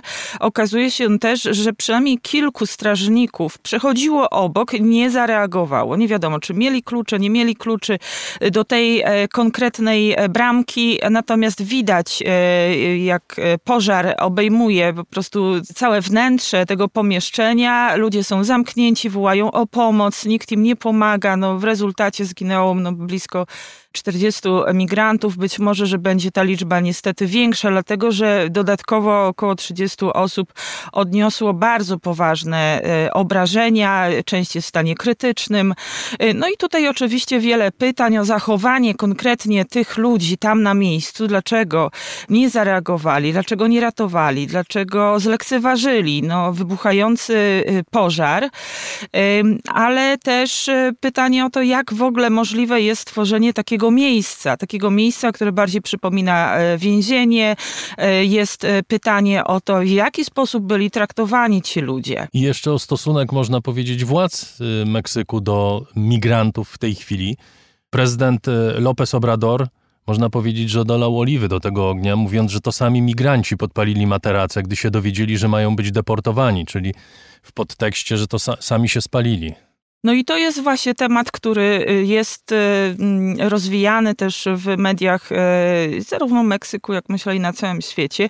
Lopez Obrador twierdzi, że to jest spisek mediów przeciwko niemu. On zresztą ma na pieńku z wszystkimi właściwie większymi dziennikami czy stacjami telewizyjnymi, także o, mm, nie lubią go dziennikarze, więc dlatego krytykują, skupiają się właśnie na tych niezbyt przyjemnych faktach, zamiast ocenić no, w ogóle E, całe podejście Meksyku, które on uważa, że jest tutaj w porządku, a to był jakiś e, taki przypadkowy e, właśnie incydent wywołany przez samych, samych imigrantów zamkniętych tam w tym pomieszczeniu, którzy rzeczywiście być może podpalili te materace, chcąc zmusić strażników do jakiejś bieżącej reakcji. Kim są ci migranci? Czy to są uczestnicy tej wielkiej karawany, która no już od paru lat idzie przez Meksyk z bardzo tragicznymi skutkami czasami? Tych migrantów e, w samym Ciudad Juarez e, przybyło w ostatnich miesiącach e, bardzo dużo i wiążemy to przede wszystkim z, ze zmianą polityki migracyjnej Stanów Zjednoczonych. Te karawany migrantów, które tam wędrowały przecież przez Meksyk, one nie, nie są zjawiskiem nowym, to, to rzecz jasna. Natomiast w ostatnich miesiącach no, zaostrzyła się polityka Stanów Zjednoczonych w tym sensie, że osoby, które chciałyby dostać się do Stanów Zjednoczonych po to, aby prosić o azyl, e, nie są tam wpuszczane, a ci, którzy już e, tam się znaleźli, no bardzo często są w trybie natychmiastowym e, przerzucani z powrotem do Meksyku. Meksyk niedawno podpisał takie porozumienie właśnie z rządem Stanów Zjednoczonych, gdzie akceptuje dodatkowo no, osoby, które próbowały dostać się do Stanów Zjednoczonych, które pochodzą nie tylko z samego Meksyku, ale właśnie z Wenezueli, z Haiti, z Nikaragui, z Kuby. Wcześniej nie wolno było e, no, w ten sposób e, e, deportować tych osób, dlatego że rządy tych, tych krajów no, uznanych za autorytarne nie akceptowały lotów z, ze Stanów Zjednoczonych właśnie z tymi migrantami. Dzisiaj oni wszyscy lądują w Meksyku, czy są po prostu przerzucani do Meksyku, najczęściej w, w trybie natychmiastowym. E, druga rzecz to e, są to osoby, Tylko może które... uściślimy. To ja, ja rozumiem, że Stany Zjednoczone wyeksportowały sobie problem migrantów do Meksyku za zgodą meksykańskich władz. Dokładnie tak. Dokładnie tak. E, no oczywiście Mamy to jest... tak zwany Title 42, czyli ten przepis, paragraf 42, który daje policji prawo automatycznej deportacji migrantów, którzy nie mają prawa pobytu. Oni nie mogą się nawet ubiegać o azyl, i to zostało wprowadzone za Trumpa i nie zostało uchylone. W grudniu to prawo miało przestać obowiązywać, jednak Sąd Najwyższy utrzymał je w mocy. Teraz czekamy na to, aż być może ono rzeczywiście straci e, swoją ważność. I to jest tym głównym, jak rozumiem, zapalnikiem całego problemu w tej chwili. Tak, to jest jedna z, z głównych e, przyczyn. E, przypomnijmy, że ten Title 42, on został wprowadzony oczywiście dawno temu, natomiast wyeksponowany w ten sposób i wyciągnięty na, na, na pierwszy plan za czasów Donalda Trumpa, dokładnie trzy lata temu, w odpowiedzi jakby na wyzwania związane z pandemią, bo sam Title 42 mówi o tym, że w obliczu zagrożenia właśnie tymi, tym jakimś rozsądnym zakażeniem, czy, czy właśnie mhm. E, pandemią, e, można e, tutaj w trybie natychmiastowym wydalać osoby, które znalazły się na terenie Stanów Zjednoczonych, właśnie nie pozwalając im nawet złożyć wniosków o azyl. Ale o ile Donald Trump był rzeczywiście krytykowany przez część, to nawet samych Amerykanów, ale też przez Amerykę Łacińską za takie podejście do migrantów, to Joe Biden e, ubiegał się y, jeszcze w czasie kampanii o urząd prezydencki pod takim hasłem, że będzie liberalizował tę politykę.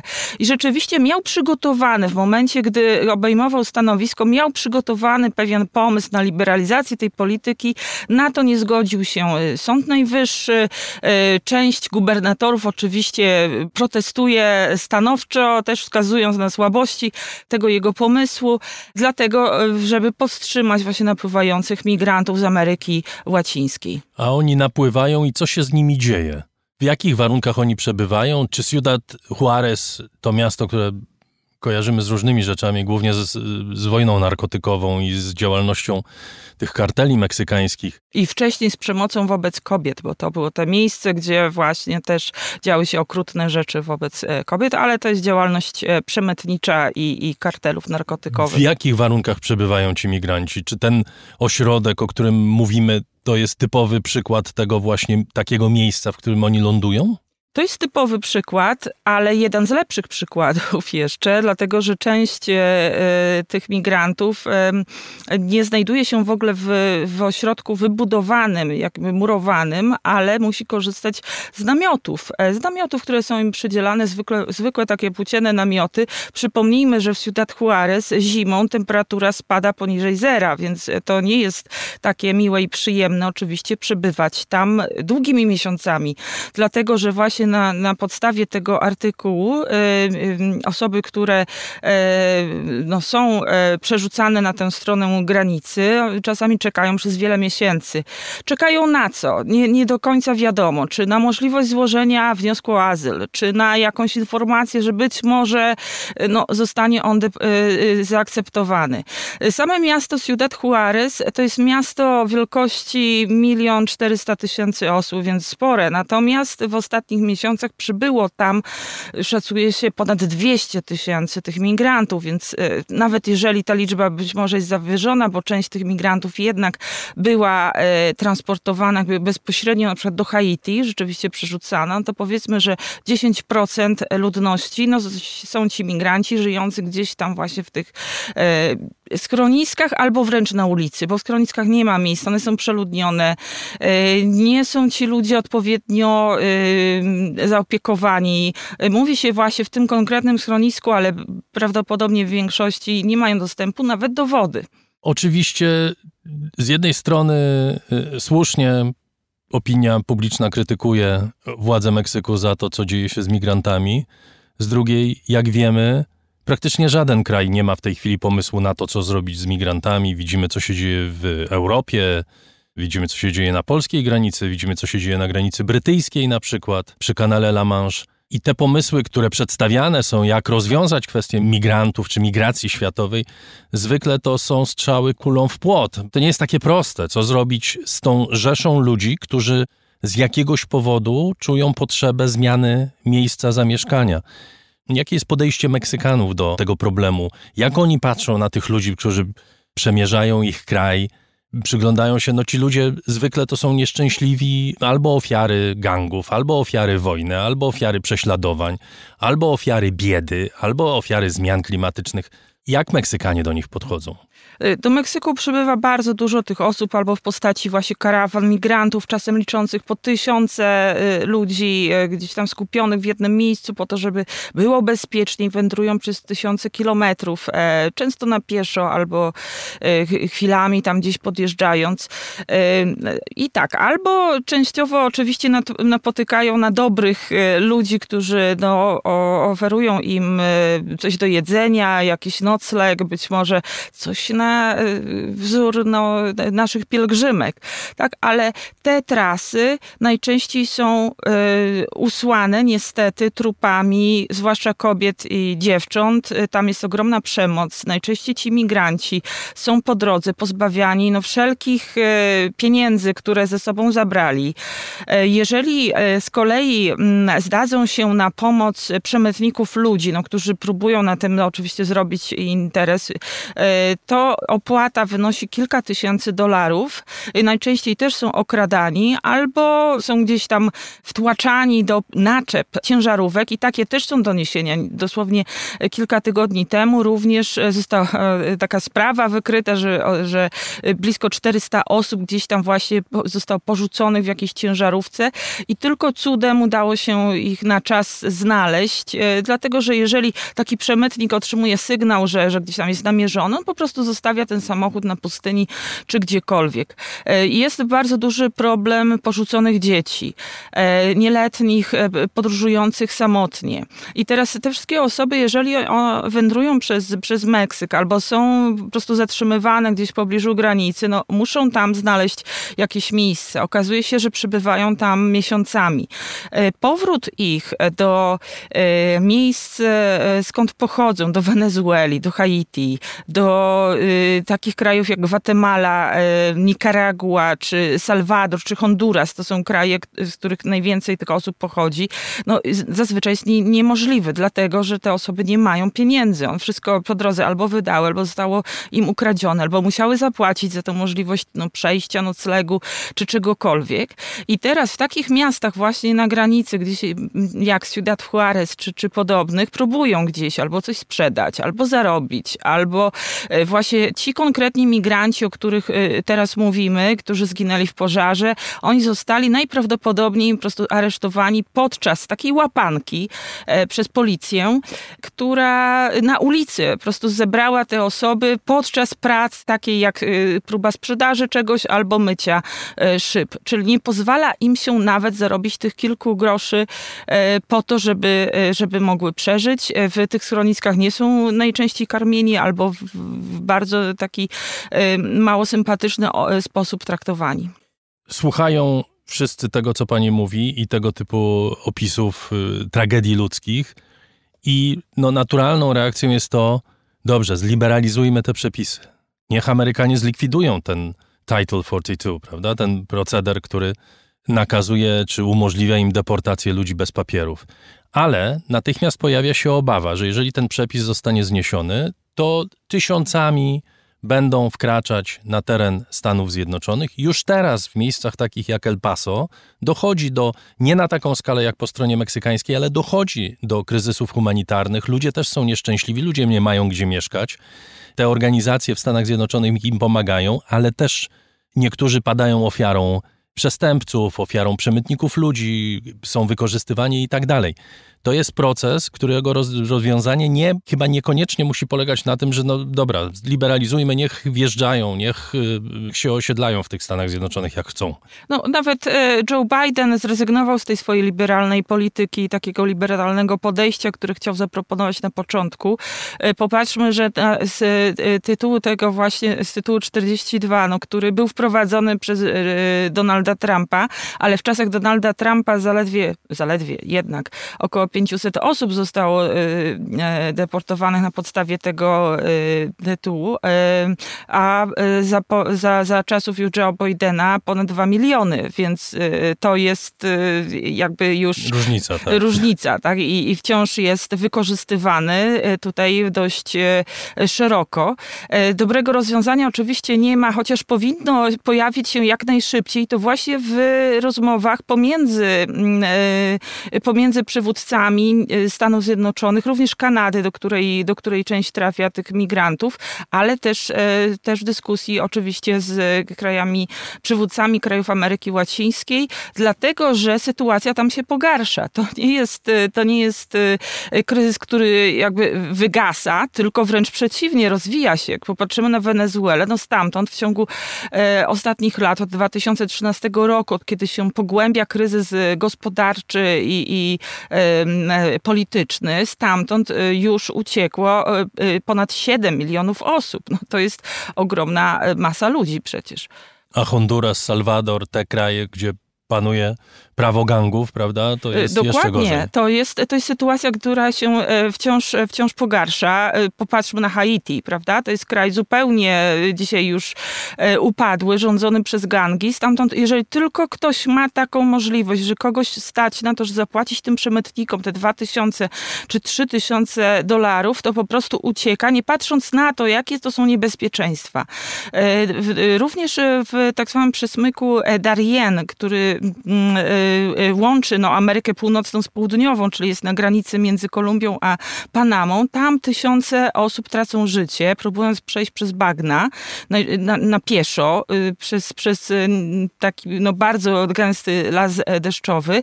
Później oczywiście wędrując na północ, starając się dotrzeć do, do, do Meksyku i, i do granicy. Nie zważają na to, jak to jest niebezpieczne. Są coraz bardziej sfrustrowani, nie mają możliwości po prostu przeżycia w swoich krajach. Doktor Joanna Gocłowska-Bolek, latynoamerykanistka z Uniwersytetu Warszawskiego, była gościem raportu o stanie świata. Dziękuję pani bardzo. Bardzo dziękuję.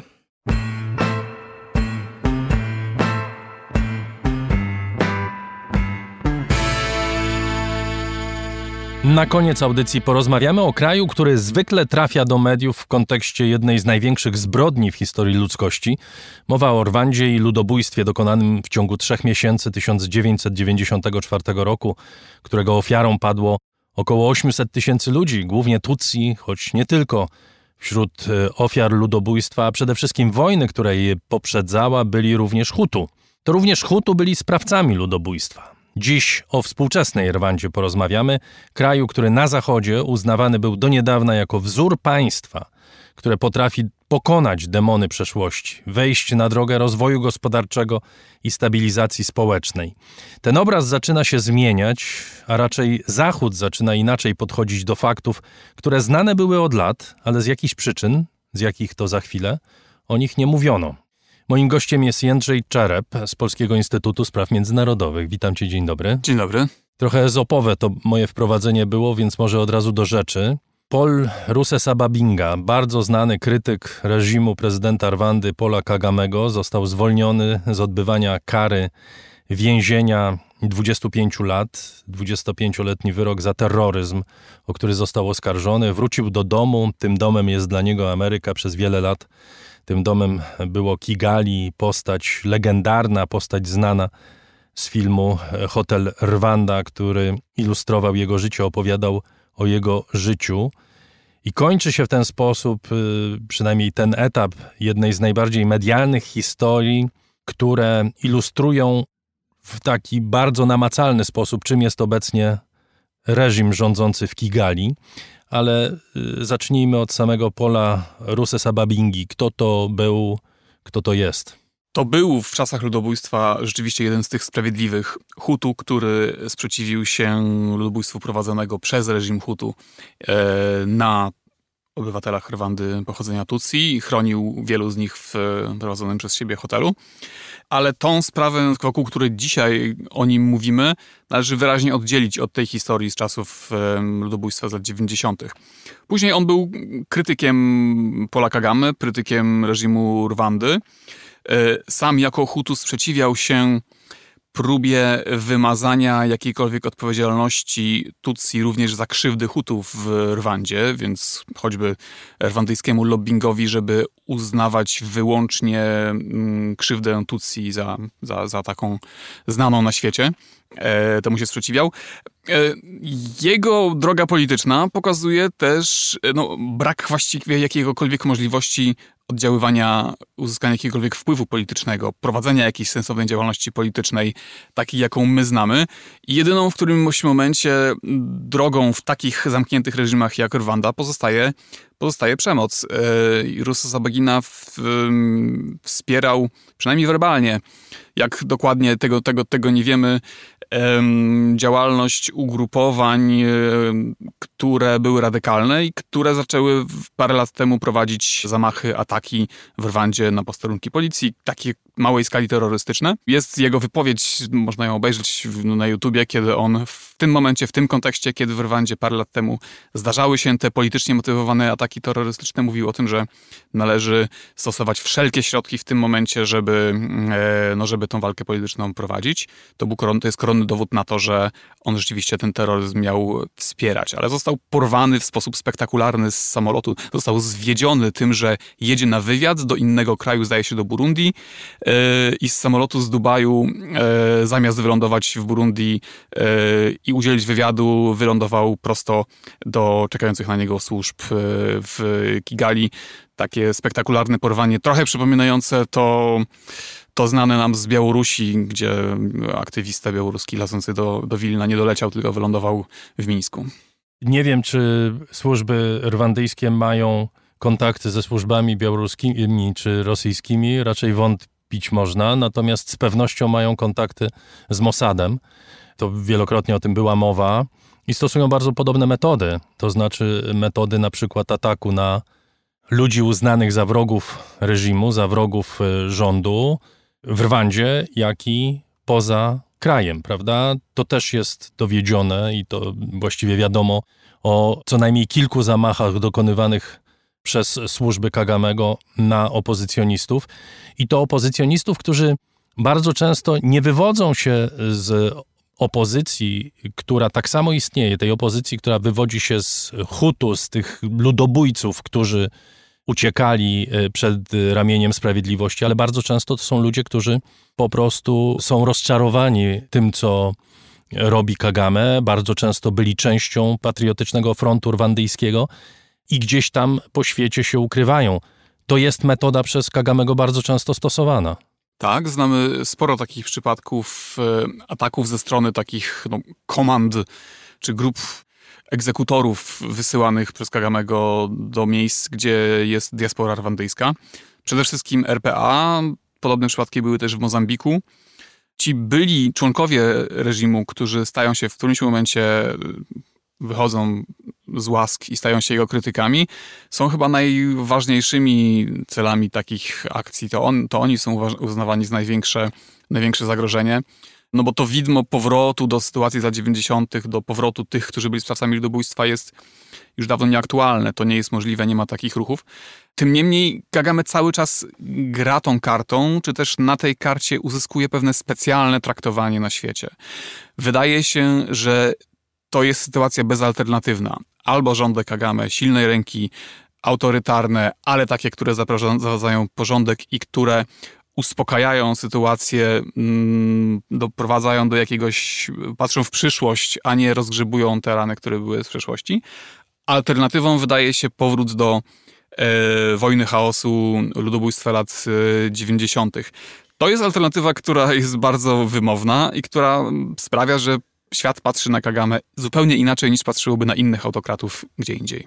To jest ciekawe, co mówisz, bo być może to jest również wersja, która bardzo pasuje rządowi w Kigali, prawda? To znaczy takie przekonanie, że albo my, albo totalny chaos i znowu maczety pójdą w ruch, prawda? Wspomniałeś o tej fali zamachów. Ja przy okazji chciałem bardzo serdecznie polecić tym z Państwa, których to interesuje, nową książkę Michael Wrong. To jest znakomita reporterka, niegdyś pracująca w Reutersie, w BBC, napisała kilka książek na temat Afryki, między innymi na temat Kenii. Nowa jej książka Do Not Disturb właśnie opisuje mord polityczny dokonany przez reżim Kagamego na byłym szefie wywiadu rwandyjskiego e, frontu patriotycznego Polu Keregain, którego dokonali w 2014 roku właśnie agenci Kagamego w RPA. Ten moment mówisz o tym, że Amerykanie, czy Brytyjczycy, czy Norwegowie, w ogóle Europejczycy patrzyli na Kagamego y, w sposób niemal bezkrytyczny. To chyba się zmienia, prawda? Ten przykład Rusesa Babingi, a zwłaszcza do czego za chwilę dojdziemy, tego co się dzieje w Kongo, pokazuje, że zwłaszcza Amerykanie chyba tracą jednak cierpliwość do Kagamego. Zgadza się, tracą. Zresztą Paul Kagame w grudniu ubiegłego roku w Waszyngtonie w trakcie szczytu amerykańsko-afrykańskiego był potraktowany bardzo chłodno. Wydawało Biden mu się, się z nim że, nie spotkał po prostu. Tak, wydawało mi się, że będzie tam gwiazdą, że jeszcze bardziej ociepli swój wizerunek. Tam dostał bardzo wyraźny sygnał w związku ze sprawą Russo Baginy, który, który jest, miał status rezydenta w USA, nie jest obywatelem amerykańskim. Ma, zdaje się, paszport belgijski e, oprócz rwandyjskiego, ale no, jest przez Amerykanów uznawany za, że to jest też ich sprawa, że to nie jest tylko sprawa rwandyjska. Kagame został po prostu potraktowany jak parias, jak człowiek, z którym się normalnie nie rozmawia. Naciski na to, żeby Rwanda odcięła się od partyzantki M23, która jest w tym momencie głównym takim rozrabiaką we wschodniej części Konga, mm, zagrażającym, tutaj na włosku niemal nawet wojna między tymi obydwoma państwami. Partyzantka ta jest bezsprzecznie wspierana przez y, władze rwandyjskie. No i cały świat zachodni próbuje y, wywierać wpływ na naciski na Rwandę, żeby odcięła się od tej partyzanckiej, przestała ją finansować i wspierać, co nie jest jakąś sytuacją nadzwyczajną. To właściwie była norma w ostatnich 20 latach ze strony Rwandy, tylko że akurat było, no, było to coś, co się, na co się patrzyło przez palce i czemu się po prostu, na co się nie reagowało. No właśnie, my miejmy to w pamięci, prawda, że Rwanda od dekad właściwie plądruje y, Demokratyczną Republikę Konga, zwłaszcza wschód tego kraju, przy pomocy wspieranych przez siebie grup zbrojnych M23, to jest kolejny nowy przykład jednej z takich grup wykorzystujących Tutsi mieszkających w Kongo. W wyniku działań tej grupy już w tej chwili można mówić o 800 tysiącach ludzi, którzy musieli uciekać z domów. Regularnie M23 dokonuje masakr, w których giną setki ludzi. Wiadomo, że rząd Rwandy za tym stoi i Kagame absolutnie odcina się, mówi, że y, oni nie mają z tym y, nic y, wspólnego. Dla Amerykanów, dla reszty świata, która w ogóle interesuje się tym, co dzieje się w tym regionie, M23 to jest po prostu oddział rwandyjskiej armii, który działa poza granicami tego kraju. Tak, ale przy okazji, skoro Kagame był tak bardzo zaprzyjaźniony z Zachodem, zwłaszcza z Ameryką, od niedawna też z Francją pogodziły się te dwa państwa, które długo nie utrzymywały stosunków, to Rwanda jest w Afryce oceniana czy, czy widziana jako człowiek Zachodu, jako, jako państwo wspierane przez Zachód. I kiedy Macron był teraz w Kongu, to protesty przeciwko wizycie Macrona, na przykład obsprejowanie ambasady francuskiej napisami takimi jak M23 równa się Francja. Czyli e, to, co złego robi Kagame, spada na karp też Zachodu, bo Rwanda jest uznawana za przyjaciela Zachodu, czy kraju, który podlega zachodnim wpływom. Zresztą robi na rzecz Zachodu dużo dobrej roboty, choćby, choćby walcząc z dżihadystami tam, gdzie nikt inny nie miałby na to ochoty ani siły, w Mozambiku, gdzie nikt inny sobie nie mógł z nimi poradzić. I rzeczywiście, cokolwiek byśmy nie mówili, stabilizując sytuację u siebie, prawda? Bo nie, nie, nie wiemy, co by się działo w tym kraju gdyby panowały rządy innego rodzaju. No, my bardzo często mówimy o tym, że dobrze by było, żeby panowała demokracja. No, w takim kraju jak Rwanda nie jest to możliwe, bo naprawdę ludzie zaczną się mordować. A Rwanda w tym momencie jest krajem bezpiecznym, czystym i wolnym od korupcji, co jest ewenementem i wyjątkiem w Afryce. Na stanowiskach niskich w jakiejkolwiek prawda, dziale administracji nie da się wręczyć łapówki. To jest, zostało wypalone żelazem. I Rwanda jest krajem, który pokazuje swoją taką przyjazną światu twarz. Jest stolicą tak, ma mody, jest stolicą niż startupów. Mężczyzn. Więcej kobiet niż mężczyzn, bo mężczyźni e, prawda, wyrżnęli się 20 lat temu. Ale buduje ten przyjazny światu wizerunek. Jest sponsorem klubów piłkarskich, takich jak Arsenal. Bardzo dużo włożyła w to, żeby pokazać się jako kraj młody, otwarty, kraj przyszłości, kraj nowoczesny, z którym warto wiązać się i który będzie takim dobrym przyjacielem. Mówisz o zaletach Rwandy. Rwanda to jest również taki kraj, który nie ma własnych złóż złota, koltanu czy cynku, a równocześnie jest potęgą w eksporcie tych minerałów, ponieważ wszystko kradnie w Kongo. To prawda. To jest dowód koronny na to, że, że Rwanda y, wspiera i, prowadzi tą grabieżczą y, politykę swoich, swoich granic, ale być może dzięki temu buduje u siebie afrykańską Dolinę Krzemową, do której ściągają rzeczywiście przedsiębiorcy nowocześni, startupowi z całej Afryki, widząc, że władze tego kraju są im przychylne i budują tam dobry klimat do tego, żeby e, oni swoją innowacyjną działalność prowadzili. No właśnie, ale o tym mówiliśmy, że gdzieś tam Amerykanie mają chyba taki dzwonek się u nich odezwał, że, że nie, że nie możemy przymykać oczu na, na te wszystkie rzeczy tylko dlatego, że ulice są czyste i slumsy zostały zlikwidowane w Kigali, prawda? No w przypadku Polarusa Zabaginy, który jest amerykańskim rezydentem, tak, to była główna, yy, główny temat interwencji amerykańskiej w ostatnich wielu miesiącach i ten plan wyciągnięcia go z więzienia był w gruncie rzeczy planem amerykańskim, chociaż on pojechał najpierw do Kataru. Ale już yy, sąsiednia Republika Środkowoafrykańska, gdzie rozpanoszyli się Rosjanie i Wagnerowcy, ma zostać w zamyśle amerykańskim odwojowana czy odbita, nakłoniona do tego, żeby Rosjan wyprosić z pomocą Rwandy. To Rwanda jest głównym partnerem, który ma teraz pomagać zwalczać rosyjskie wpływy w Afryce. W związku z tym znowu będzie się mu wybaczać więcej. No właśnie, a jednocześnie rząd brytyjski planuje właśnie y, otwarcie w Rwandzie ośrodków dla osób ubiegających się o azyl. Mówiliśmy przed chwilą o tym, że Stany Zjednoczone wyeksportowały swój problem migracyjny do Meksyku. Y, Wielka Brytania pracuje nad tym, żeby za duże pieniądze wyeksportować swój problem migracyjny y, do Rwandy. Umowa bardzo szczodra, bo chodzi o 120 milionów funtów już przekazane Kigali. Jeszcze tam nie ma żadnego migranta z Wielkiej Brytanii, już 120 milionów funtów mają. Migranci będą w Rwandzie oczekiwać na decyzje, które będą podejmowane w Londynie. Ten plan budzi ogromne emocje w Wielkiej Brytanii, ale wiele wskazuje na to, że on po prostu zostanie wprowadzony w życie, bez względu na to, co myśli opozycja brytyjska i cała reszta świata. Rząd brytyjski jest zdeterminowany, żeby to przepchnąć, bo uważa, że tylko to uratuje mu sondaże i to ma tak naprawdę ten pomysł. Jakakolwiek recepta na, na postawienie tamy dla migrantów spotka się z przychylnością ulicy, e, więc Brytyjczycy chcą to zrobić. E, natomiast dla Rwandy Obawiam się, że będzie to niszczące, jeśli chodzi o wizerunek tego kraju w Afryce. Rwanda skutecznie zyskuje sobie markę jako ucieleśnienie czy, czy, czy no, uosobienie tego hasła afrykańskie rozwiązania dla afrykańskich problemów, wysyłając choćby y, siły pomagające walczyć z dżihadystami w Afryce, ale już godząc się na tą umowę z Wielką Brytanią, przyjmuje rolę śmietnika świata zachodniego. Śmietnika w tym przypadku e, symbolicznego niechcianych ludzi, którzy chcieliby dotrzeć do Wielkiej Brytanii i obawiam się, że nikt w Rwandzie nie będzie w stanie wyperswadować e, Polowi Kagamu, że to jest zły pomysł, który jego wizerunek zniszczy. Jedyną tak naprawdę szansą jest to, że wyperswaduje mu to klub piłkarski Arsenal, jego ulubiona drużyna, której, e, której sponsorem, jednym z sponsorów jest e, Rwanda, która, który to klub reprezentuje bardzo konkretne wartości otwartości, tolerancji, przychylności dla mniejszości, którego mm, jeśli ze strony Arsenalu popłynie wyraźne żądanie, że albo y, nie zgodzicie się na tę umowę, albo zerwiemy tą umowę o sponsoringu, być może to dotrze do wyobraźni Polaka Gaumego. Nie widzę na razie innej możliwości. Naprawdę myślisz, że tylko to może zmienić politykę państwa?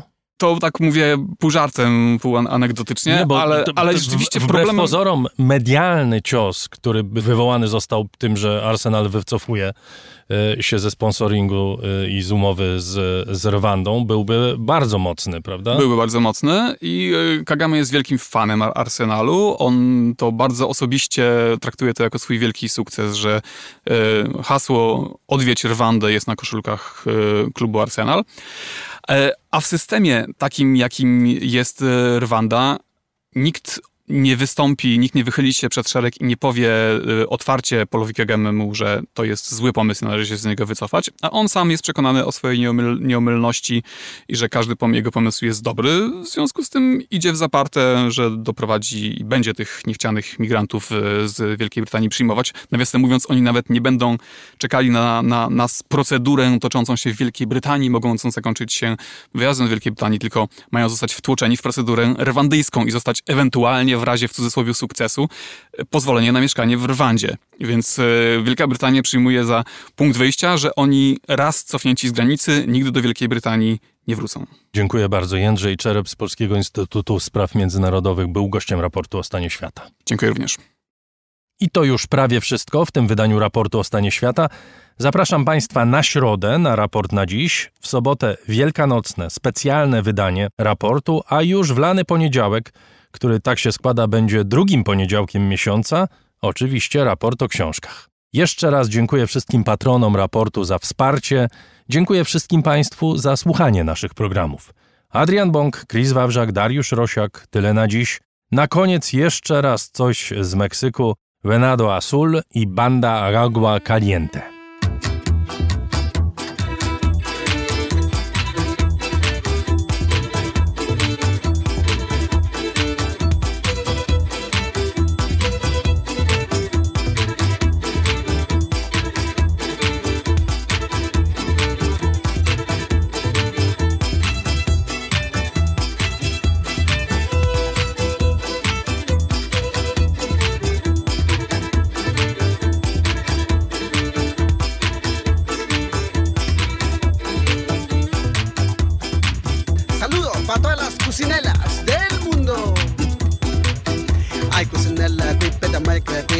neta moja mate chale papa de barikare ima kwitara e zoira ya o meme na meche tau na chole se pano kwasi ya pene pa ikam a ima kata ko otisele pe mutai ne ya o meme na meche tau ne ne kusinela ekuju pe asalta chita chita chita pine pine pine pe tu pine ne kusinela Hitze, eh, Cucinela.